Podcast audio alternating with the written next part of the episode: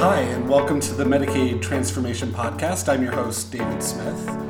And in this episode, I have the opportunity to interview Dr. Jaewon Ryu, who is the CEO of Geisinger, which is a health system that's based in Harrisburg, Pennsylvania, but whose reputation and renown extends far beyond the, the borders of central Pennsylvania. Dr. Ryu came to Geisinger as an executive vice president and the chief medical officer in uh, 2016 uh, and was installed as the interim CEO as the organization did a search and then ultimately installed as the CEO a, a little over a year ago. Dr. Ryu has a really impressive resume. He uh, was previously at Humana, where he was the president, integrated care delivery, and had his hands in what felt like just about uh, everything. Certainly, everything I had come in contact with at Humana prior to that was at the U- University of Illinois Hospital and Health Sciences System, Kaiser Permanente, did a stint at the Centers for Medicare and Medicaid Services, has been a MedPAC commissioner, has a, had a robust career as a physician and somebody who is, is steeped in health policy, operations, integrative care models, and the like on top of that, I'll just add Dr. Ryu is is just fundamentally a good guy. If you've never met him, but you see him across the the ballroom someday when we're going to conferences again and, and you go up and introduce yourself to him, he'll give you a really warm smile. He'll he'll have deep interest in uh, you as a person and your background. I, I have found him to just be one of the most affable and, and kind healthcare leaders I've come in contact with in this industry. So I really enjoyed this conversation in particular and learning a bit more about some of the really important work that Geisinger is doing to support its Pennsylvanian communities and to, to really create models that can be replicated in other parts of the country. Dr. Ryu, thanks so much for uh, taking the time out of your schedule. Thanks for having me, Dave. It's good to join you it, feels appropriate to start with kind of the general state of things given where we are in 2020. As you think about the fall and the winter months, how are you preparing for that in Pennsylvania? Yeah, I think it's probably a similar story to many others that you speak to. But here at Geisinger, it's been quite a year, obviously. As a baseball guy, I've used the analogy before COVID has thrown us all a pretty big curveball. But if that's the curveball, I think what I could say about our teams, our teams have really risen to the occasion and demonstrated that we have a lot of curveball hitters.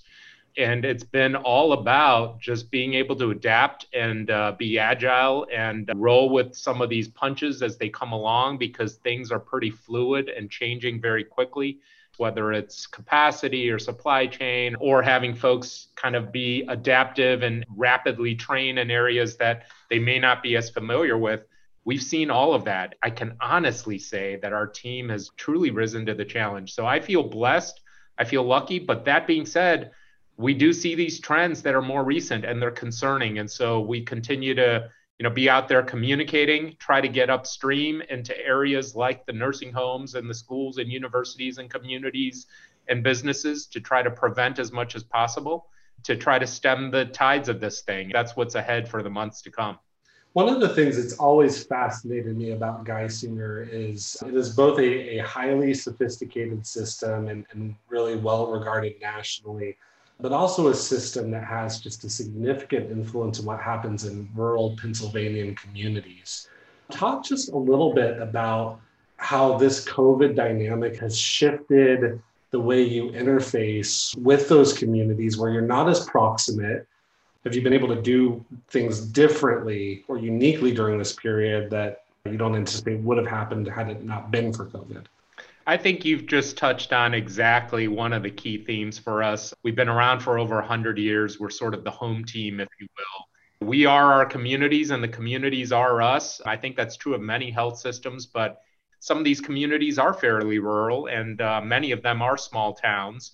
But when you think about a pandemic and how it strikes a community, the hospital system can't see the boundary as just its four walls. And, and we're firm believers that you got to be out there proactive in the communities, educating folks, communicating around what they could do to mitigate the virus spread.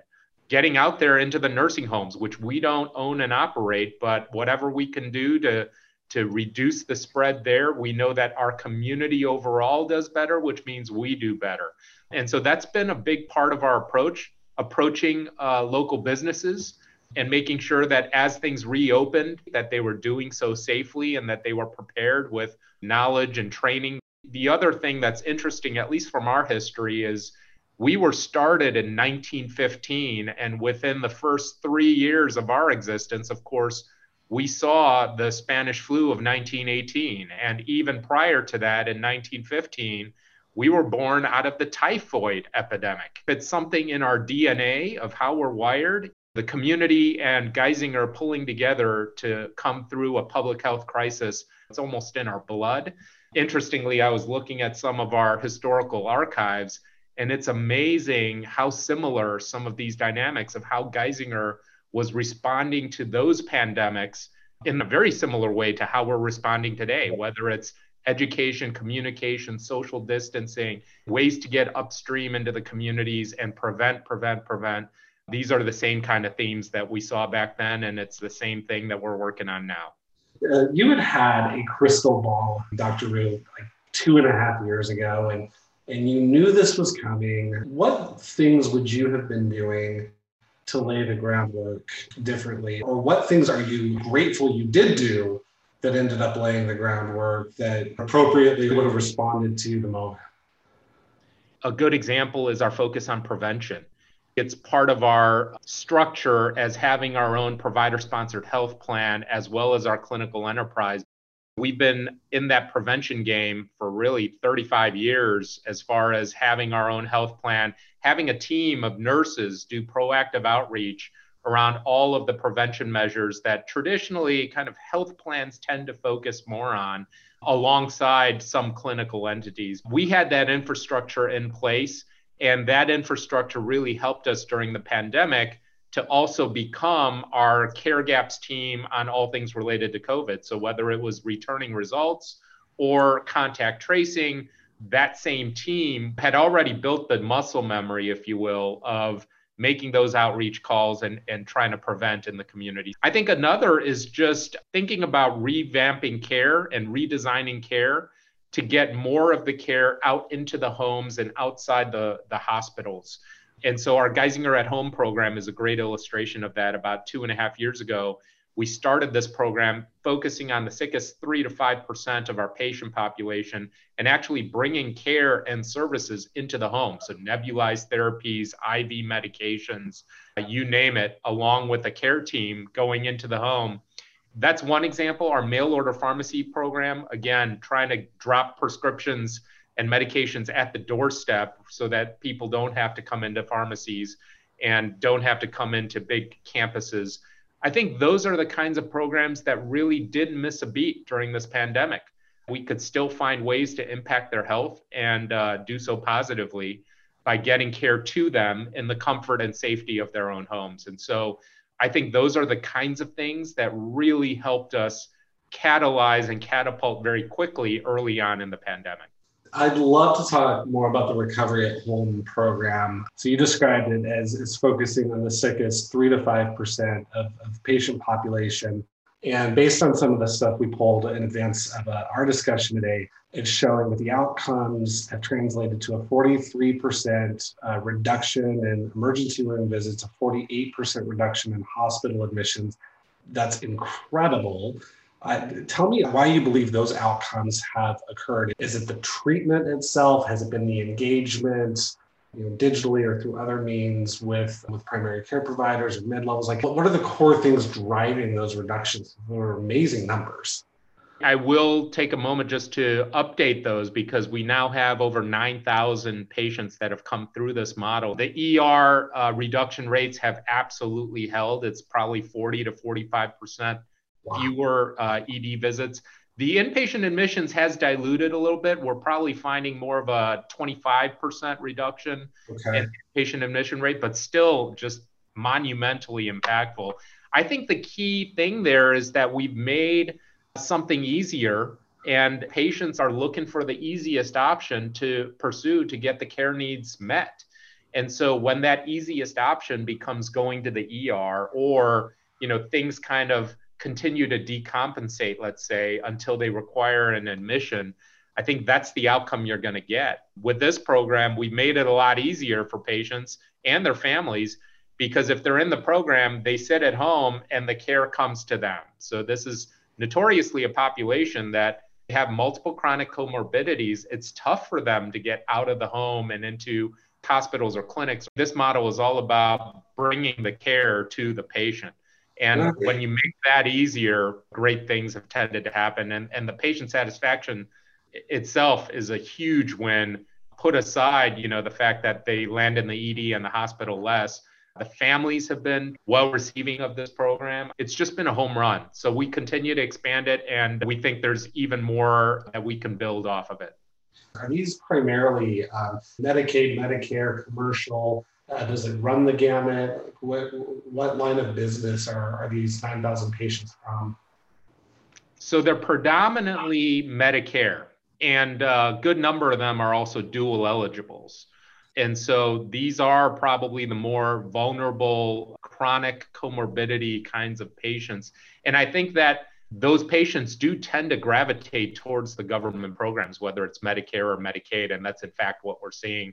We do have a, pretty small sliver that tends to be commercial, but but less so there. I think it's predominantly Medicare um, and duals is what I would say obviously 40 to 45% reduction in EDs and a 25% reduction in admissions.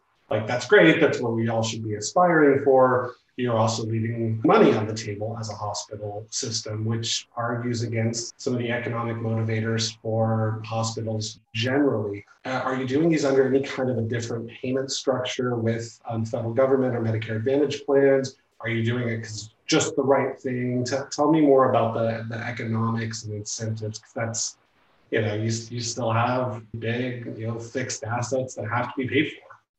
No, you raised a great point, Dave. I, the bulk of these are with our Medicare Advantage, our own Medicare Advantage product through our health plan. Think of it as our health plan, care coordination, care navigation, care management services on steroids to now also include physicians and advanced practitioners. I think that's the best way to think about the model. But some of them are not our own Medicare Advantage members, and some of them are on traditional Medicare and are within our A- ACO MSSP program. And so, in either option, we have the right prevention mindedness around the business model that ends up fueling the program. And then, of course, we do have some that are not in one of those models, but we just believe it's still the right care.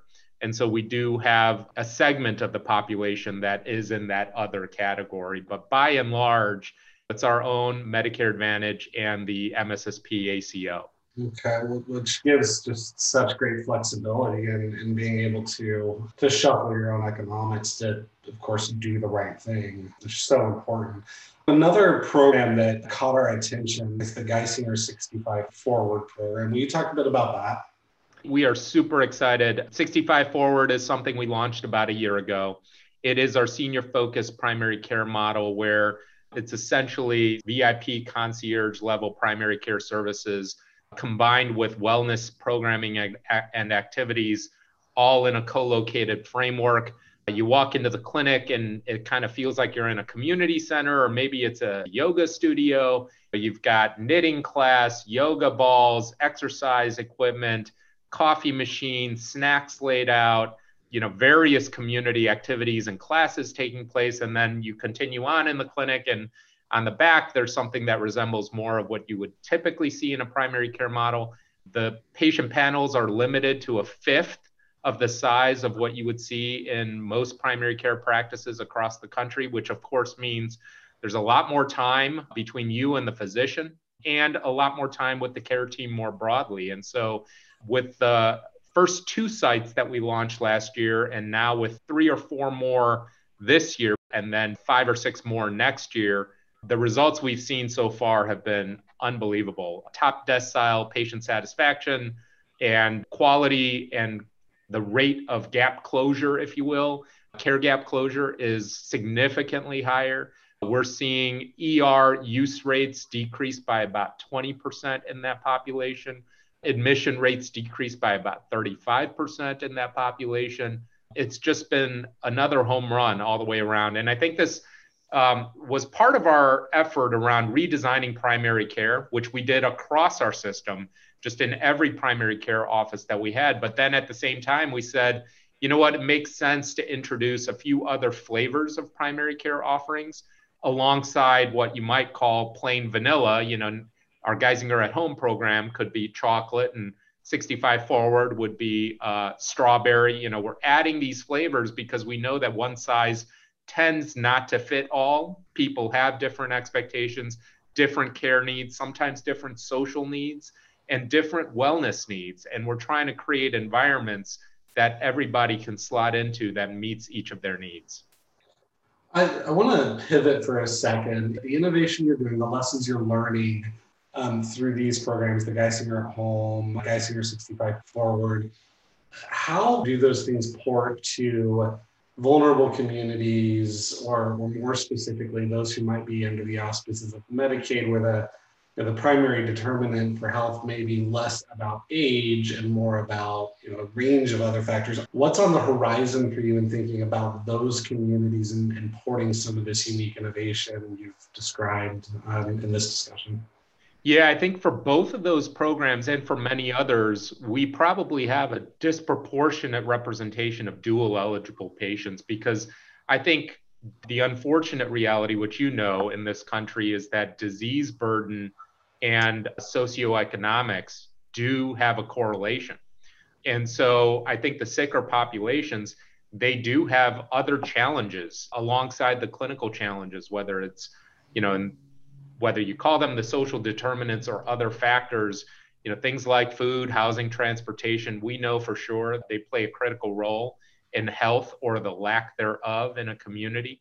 And that's what we see both with 65 Forward and with Geisinger at Home. And so, for example, with 65 Forward, one of the things we are actively exploring is to introduce transportation into the model. We've specifically housed many of these sites, and the ones that are slated to come as well in areas that you know might have seen better days. But we get a full mix of people and some of the folks are well to do they they have means. They don't need that transportation help. But for the others they definitely do. And so that's an element of the model that we'll probably be introducing over the next year.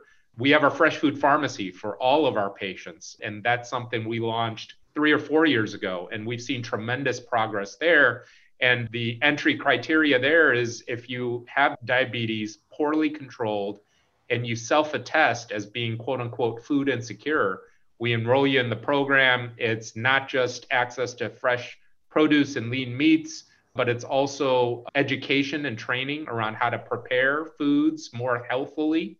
And when we've seen people go through that program, we've seen an average hemoglobin A1C drop of two points, which is double what we see when we optimize someone on their medications. And so those kind of programs all kind of they fit together and they go hand in hand. It's not a coincidence that one of our first two 65 forward sites was co-located with our fresh food pharmacy.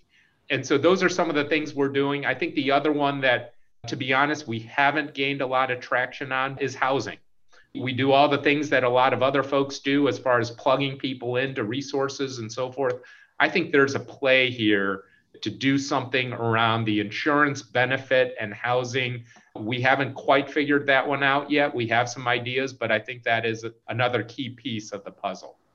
Yeah, I think you're exactly right. And I know systems are finding way to leverage the insurance asset as a vehicle for effectuating that. I think is interesting. A couple months ago, Governor Wolf put out uh, a document called Whole Person Health Reform in Pennsylvania, and it, it's essentially calling for creating a couple of councils and then a health value commission. What are you aspiring for at the state level and being able to port some of the stuff you're learning, you know, working with health systems throughout the state to, to really kind of lift Pennsylvania to where it really could be?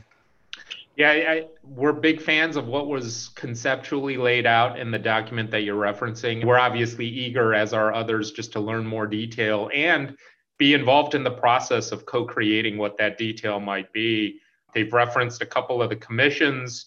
to try to move healthcare in, in this in the Commonwealth, I should say, to be more value driven and value based. Those are things that are are core to kind of how we think about the world as well. So in, in those ways, we're definitely excited. But I think we're still in the early innings of figuring out what that exactly means and what it looks like. And and you know, we've offered up and our eager support and willingness to participate. And I think if done in that thoughtful manner, getting the collaboration and and total energy, I think good things are ahead for the residents of Pennsylvania. Well, I, I would tend to share that optimism, just given what I know about people like you and others um, in the state. There's there's enough collective genius that if the governor can leverage that a platform and effectuate change through state policy, there's a lot of reason to be optimistic in the future. Our thoughts are with you and your colleagues as we enter the winter and, uh, and prepare for the unexpected. Thanks for being with me today, and we'll look forward to checking in in a, a few months and seeing how things are progressing for you all. That sounds great, and thanks again for having me, Dave.